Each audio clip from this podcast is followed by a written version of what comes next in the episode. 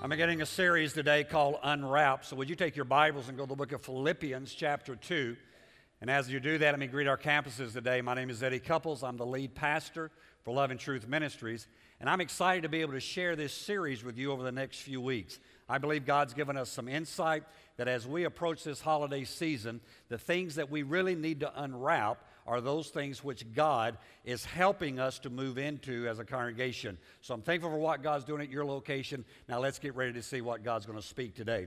The book of Philippians, the second chapter, and, and I want to begin in verse 1 here. Now, today, we're going to be talking over the next few weeks about different things that we need to unwrap. Today, I'm going to talk about relationships. I don't know about you, but I find that my whole world is about relationships. Not only that, next week we're going to talk about forgiveness. Now, there's probably nobody that needs that sermon. But if you happen to know somebody, why don't you grab them and bring them next week? They might need it. You probably don't, but they might. Uh, and, and, then we're going to be talking about love. We're going to be talking about being valued over the next few weeks. So uh, I want you to be a part of that. The book of Philippians, the second chapter, verse 1 through 5 says, If you have any encouragement from being united with Christ, if any comfort from his love, if any fellowship with the Spirit, if any tenderness and compassion, then make my joy complete, the Apostle Paul says, by being like minded, having the same love, being one in spirit and in purpose. Do nothing out of selfish ambition or vain conceit, but in humility consider others better than yourselves. Each of you should look not only to your own interest, but also to the interest of others. Your attitude should be the same as that of Christ Jesus. Now, I, I, what I love about the Bible is that the Bible is not just about heaven one day when we get there. That the Word of God is very practical. It talks to us about the issues of life that you and I face on a daily basis.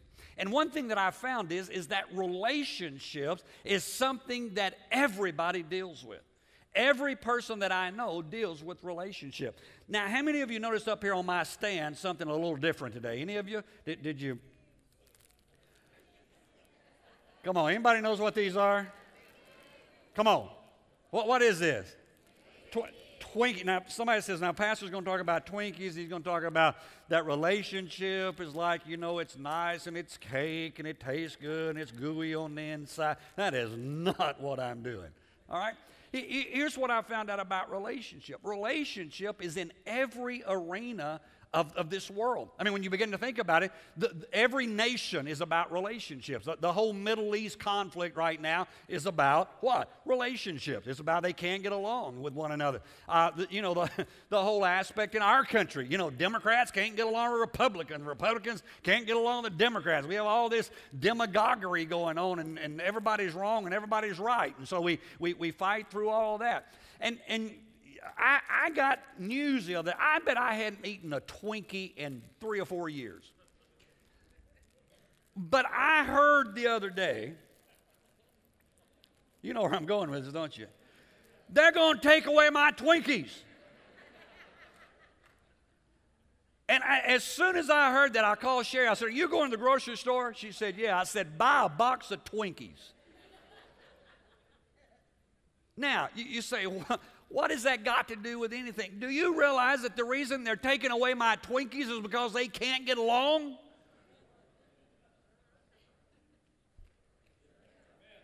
Management and union can't get along. Their relationship is stealing my Twinkie. Anybody want a Twinkie? Wait.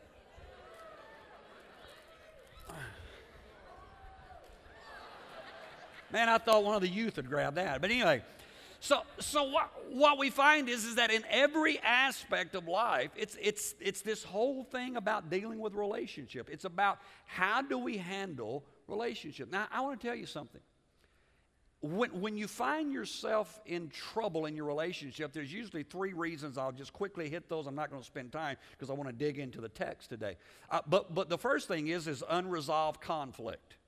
All right, that, that's why relationships get messed up. We, you know, it's, it's, it's the dirt pile that we, we kind of sweep over and it, it's in the corner and, and, and we keep sweeping and all of a sudden it gets so big that you trip going out the door. All right? And, and so it's this unresolved conflict. Nobody wants to talk about it, nobody wants to deal with it. The, the second thing, and I'll be talking about this next week, is, is unforgiveness. Unforgiveness destroys relationships. It, it, it will destroy the best marriage on the planet. It will destroy the best partnership in business. It will destroy everything if there's unforgiveness.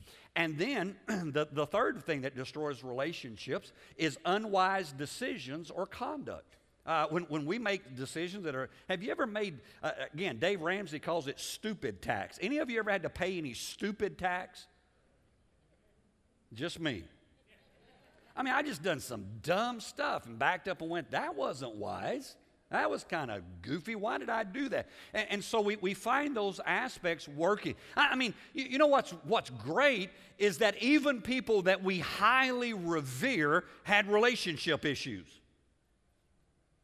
The Apostle Paul is one of the greatest Christians that's ever lived, and yet the Apostle Paul had some relationship problems. In one of the passages, it tells us the Apostle Paul said, I withstood Peter to his face. Have you ever had somebody get in your face? Right? I mean, it's a little intense when we, right? And, and then you, you read the story there of, of, Barnabas is the one who comes along to the to, who was then known as Saul. Nobody respected him. Nobody honored him. They, they thought he was out to kill him. And Barnabas comes along and brings Saul into fellowship with the believers. He becomes a, he becomes Paul. And and the Bible says that they went on this missionary trip. Barnabas and Paul. And and and one of the guys that went with them was a guy named John Mark. Well, John Mark was a young kid. He got on the mission trip for a few days and he decided he wanted to go home. I have been on those mission trips. And in just a few days, I'm ready to go home. I understand. I feel his pain. All right? And so he goes home, and then the next mission trip, getting ready to start off, and Barnabas says, I want to take John Mark. And Paul said, He ain't going. He probably didn't say ain't, but I'm not letting him. In fact, the, the contention became so sharp between them that the Bible says they had their first church split. All right, that's not what it says. But it did say that Barnabas went one way and took John Mark, and that Saul, Paul, went another way and took Silas with him. All of a sudden, there's, there's this rift that happens because a relationship kind of got messed up. Now, here's what's wonderful, and then we'll get into the text today. The Bible lets us know that as, as the Apostle Paul is in his dying days, that he writes in one of the letters, and he says, Send John Mark to me, for he is profitable for the gospel's sake. I love it that at the end of his life, here's what the Apostle Paul said Oops, I messed up. I should have stayed in relationship with John Mark. I didn't. Now send him to me here in my latter years of life so that even though I'm in prison, he and I can have a relationship together. You, listen, let me, let me help you and we'll get into the text. Each and every one of us are going to have those oops moments where we mess up a relationship. What we have to learn is, is how to mend it, how to put it back together, and how to get it healthy again. Now, let's look at this. We're going to look at all five of these verses, one after the other, to, to help us today. Verse 1 If you have any encouragement from being united with Christ, if any comfort from his love, if any fellowship with the Spirit, if any tenderness and compassion. Here's what the Apostle Paul says number one, if you want to have successful relationships, as we kind of unwrap this whole thing today, if you want to be successful in your relationships, number one is build on the right foundation. You got to get on the right foundation. He talks about being united with Christ. Now, here's, here's what I mean about that. I believe that every truly successful relationship has Jesus in it. Now you say, Pastor, don't you think that people who don't know the Lord have relationships? Yeah, I said truly successful. Now, what do I mean by that? When, when I look at success, it's not about what's happening here, it's about what lasts for eternity. All right? So, yes, there are people who don't know Jesus today who have great relationships on this, this level and, and things are wonderful. But if I really want to have great relationships, successful relationships, understand this. You and I have got to know that in our lives that everything begins with Jesus. And, if, and the first aspect of that is, is my relationship this way. I've got to be in relationship with God Almighty. If I want my relationships this way to be healthy, I've got to get my relationships this way healthy. In fact, Jesus talked one time and, and he said, how, how can you say you love God who you haven't seen and hate your brother whom you have seen? In other words, these two flow together. They have to be in conjunction with one another. And so I think it's needful for us to understand that the greatest relationships have Jesus at the very center of them in our lives, we need to have Jesus. And so I challenge you today, whatever the relationship is, relationship, you say, Pastor, how can I have that when I, when I work with a bunch of heathens? How can I have that? Do you know my neighbor? Do, you know, do you know who I'm married to? Well, we won't go there you know, th- th- this whole aspect of what we deal with. And yet, what I want to tell you is, is that even in the most troublesome circumstance, you can still have Jesus Christ at the center. You have to if you really want to succeed in relationships and to move forward in everything in life. Now, verse 2 there kind of begins to unwrap this even a little bit more. He says, Then, then make my joy complete by being like minded having the same love, being one in spirit and purpose. Now, over the past few years, we've heard a lot about this purpose thing right? I, I, mean, Rick Warren wrote one of the most successful books uh, that has been written in the last 20 years or so called, you know, The Purposeful Life and how to live life in, in a purposeful way. Wait, here's what I want to tell you about relationships. Number two is you have to understand the purpose of the relationship. You say, Pastor, what do you mean?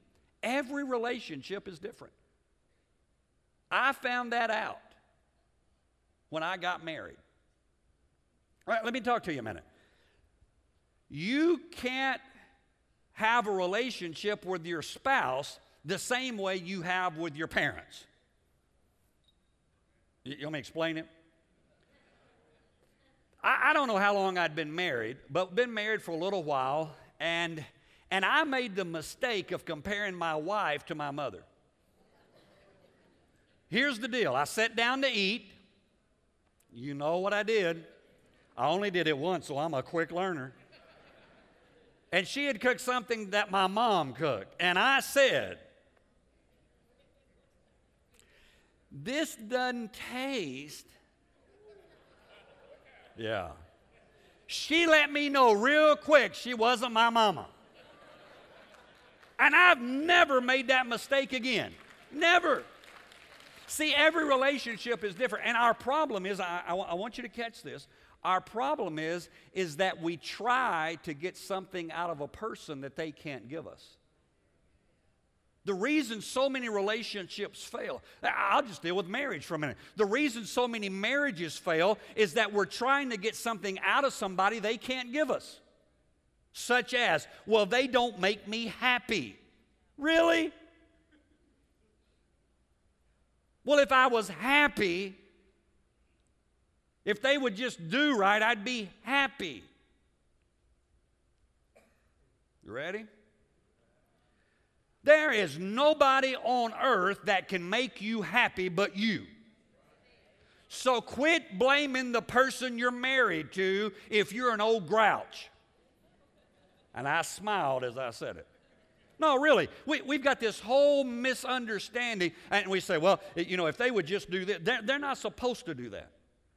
There, there are parents who don't get this. There are parents. Can I, can I just talk to you? I don't. I never used to preach sermons about raising kids because I had seen too many pastors preach that, and then I saw their kids.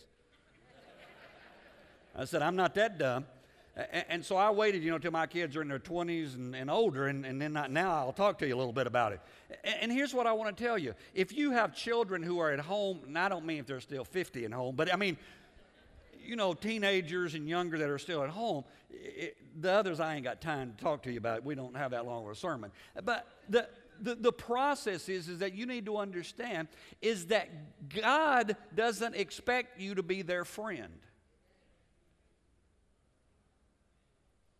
God expects you to be the parent. Wow, I didn't really get much release on that, did I? It's like, well, I want them to like me. No, no, no, no. You need to understand. One of the aspects in the job description of a parent is they won't like you. In fact, when they hit about, oh, I don't know, 12, if they haven't slammed the door and muttered under their breath, you're not doing your job.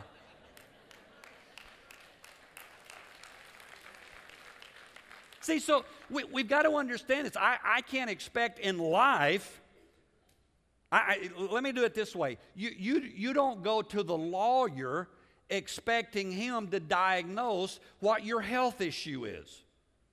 You don't walk in and, and say, I'm, I'm here today to see so and so. He's a lawyer here in the city, and, and, and I, I want to talk with him. And you go in and say, You know, I'm just not feeling good today. You know, I've had this cough, and, and I've been running a fever, and uh, I, I mean, that guy's going to look at you and say, I'm sorry, you got mixed up. I, am not a doctor, I'm a lawyer. I, will help you settle your legal issues, but you need to go see, uh, uh, you know, a doctor. You need to go talk to somebody else. Now, why is it we understand that in profession, but we don't understand that in relationship? See, there are a lot of us who are trying to get things out of people that they can't give us. In fact, what you need to understand, even in the whole aspect of relationship and business or whatever, you, you can't expect, if you're in management, to have the same kind of relationship with people who are not in management. I'm, I'm trying to be helpful. You, you, you have to understand there's a difference. If, if, I'm, if I'm the owner of the company, I, I'm not just one of the, the guys. I'm not just one of the gals. I'm, I'm the owner of the company. And so I can't expect to get all of my needs met it just doesn't happen. So, so we have to understand that, that whole dynamic there uh, of understanding the purpose of the relationship. Look at verse 3.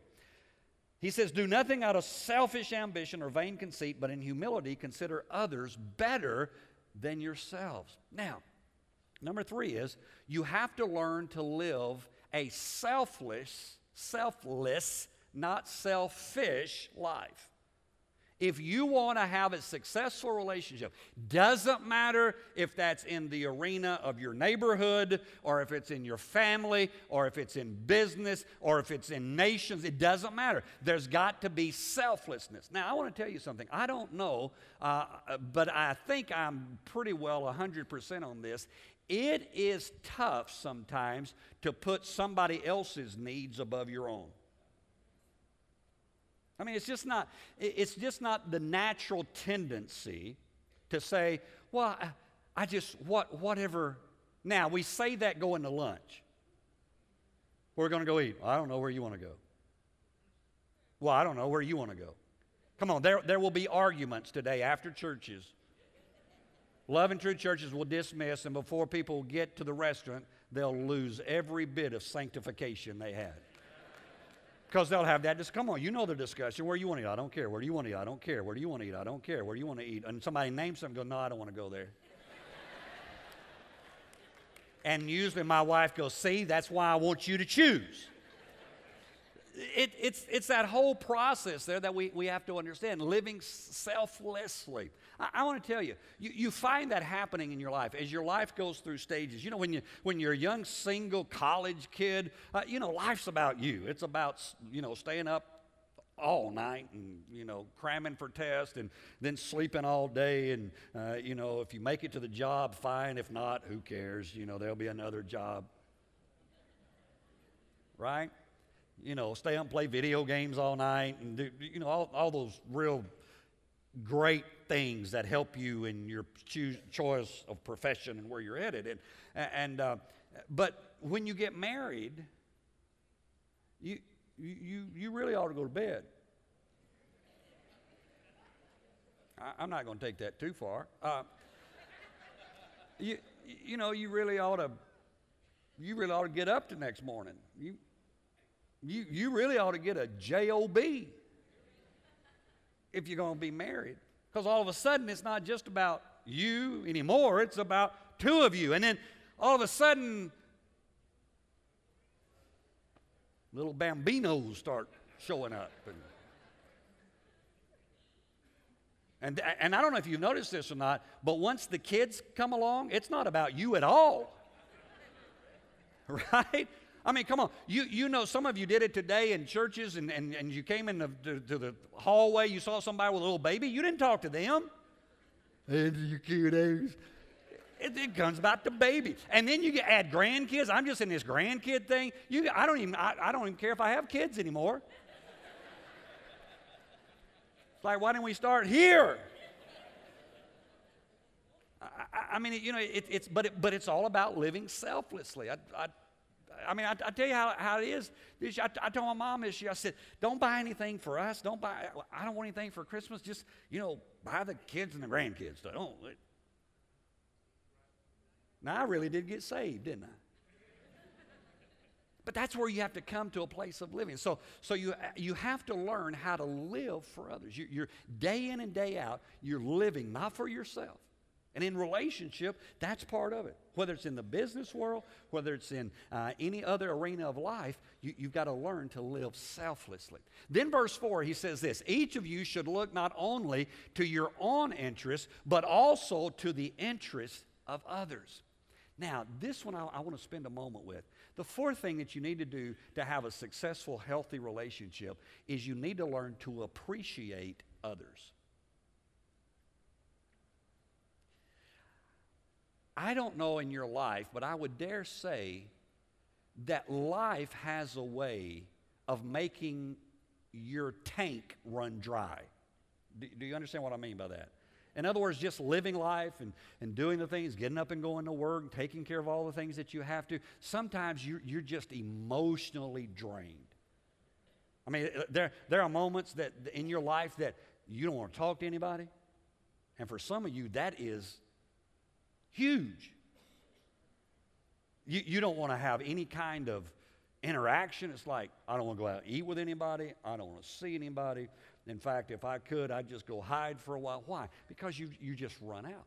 Now, you know what? What builds back inside of you, what restores you the quickest, is when somebody tells you something that they appreciate about you. When somebody comes along and says, You know what? I saw you today uh, there in the office, and, and I know that you're the one who put that report together. I know the boss acted like he did it, but I know you stayed here the last three weeks working on that till 8 and 9 o'clock at night, and I want you to know I appreciate you doing that. You know what? All of a sudden, you don't feel near as bad as you did. Why? Because somebody offered some encouragement. Somebody found some good in you. A, a lot of us grew up in families that were, uh, and, and, I want to use the right term, but, but they were very goal oriented. Let me say it that way. They were very goal oriented. And, and so if you made a B, they, would go, well, B is good, but why didn't you make a A? And if you happen to make an A, they'd go, well, why didn't you make a A plus? I never had that conversation too often.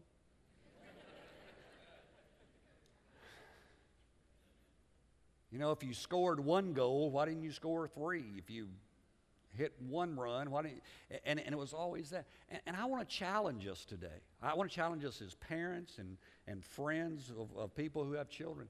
Why don't we learn to look for something good and compliment that? Why don't we learn to look around and to say, you know what? I saw you doing something good. Now, I, I want to be quick to tell you it is easy to find something negative. It doesn't take any energy at all to pick up on the negative things. But it takes somebody who is willing to say, you know what?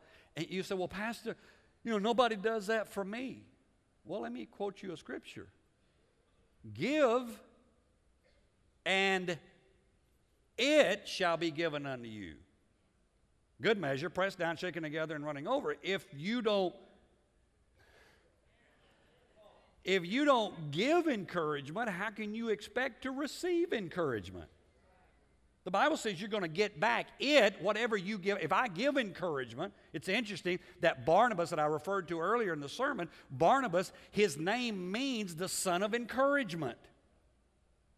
He's the one who comes alongside when nobody wants Saul around and says, Come on, be a part of what's happening.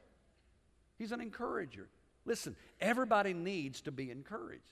Everybody needs somebody to come along beside them and say, You're doing a good job. And then the last thing is this verse 5 says that we should have the attitude that was the same as what Jesus Christ had. So here's the fifth aspect of, of healthy, successful, productive relationships and that is humility is the key. Humility is the key. Jesus Christ left the splendor of heaven, and the Bible says, took upon him the form of man. And although he was equal with God, he thought it not robbery to leave all of that and come down and to be one of us. Jesus lived out on a daily basis the golden rule do unto others as you would have them to do unto you. And he showed us by his life and his lifestyle. He could have blown everybody away, but he walked in humility. I mean, can you imagine? The, the Bible says, In the beginning was the Word, the Word was with God, and the Word was God, and everything was made by him. Now, now watch this the Word, Jesus, became flesh and dwelt among us. He is the full incarnation of everything that God is, and yet He is the Word revealed, but He doesn't blow anybody away. If He meets a farmer, He talks about farming. If He meets a woman at the well, He talks about water. Why? Because He understood humility. If we would look at our relationships with humility, if we would, as the scripture says, esteem one another better than ourselves. I mean, just think about that for a minute. How many relationships that have been so damaged would be repaired? How many of our lives would be lived fuller if we were willing to walk in true humility? That's what God's called us to. Now, I close with this. A couple of three things, real quickly. How, how do I put this to play tomorrow? All right? So I'm going to give you three. I'm going, I'm going this. The whole sermon's been practical, but this part's going to be real practical. Tomorrow, number one is go out of your way to be appreciative. Just tomorrow, I'm, I'm going to find somebody, some situation, I'm going to be appreciative. Number two, don't set your expectations too high. Don't think just because you went out of your way to be appreciative, everybody's going to be appreciative back. Just understand that you're sowing seed, that you're just doing some things. And then lastly, learn what's really important. I, I found this in my relationships, whether it's a staff issue or whether it's in with my wife or in a church setting or whatever. A lot of things are not near as important as I've made them. Now, I'm, I'm going to get in trouble here real quick, but it's not my first time. I know a clean room is nice.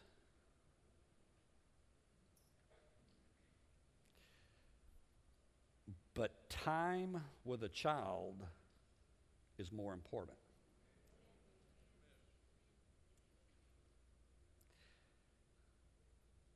There are some of us, and I thank God for the story of Mary and Martha, but there are some of us who are so busy in so many areas that we're like Martha, we get caught up in the urgent and we miss out on what's important. Let me tell you, the urgent will always holler louder. It will always call your name. And the important things just kind of go by the way. But if I want to have healthy relationships, again, whatever arena that's in, then I've got to understand what's really important.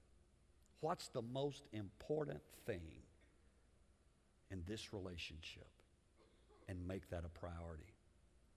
I'm so glad that Jesus said, It's more important for me to be a Savior than it is for me to be a king. He was a king who became a Savior, who now is my soon coming king. But it was because of his humility that I'm able today to experience salvation and to have the greatest relationship that anybody can have. And as I begin, I close. That relationship is with Jesus Christ.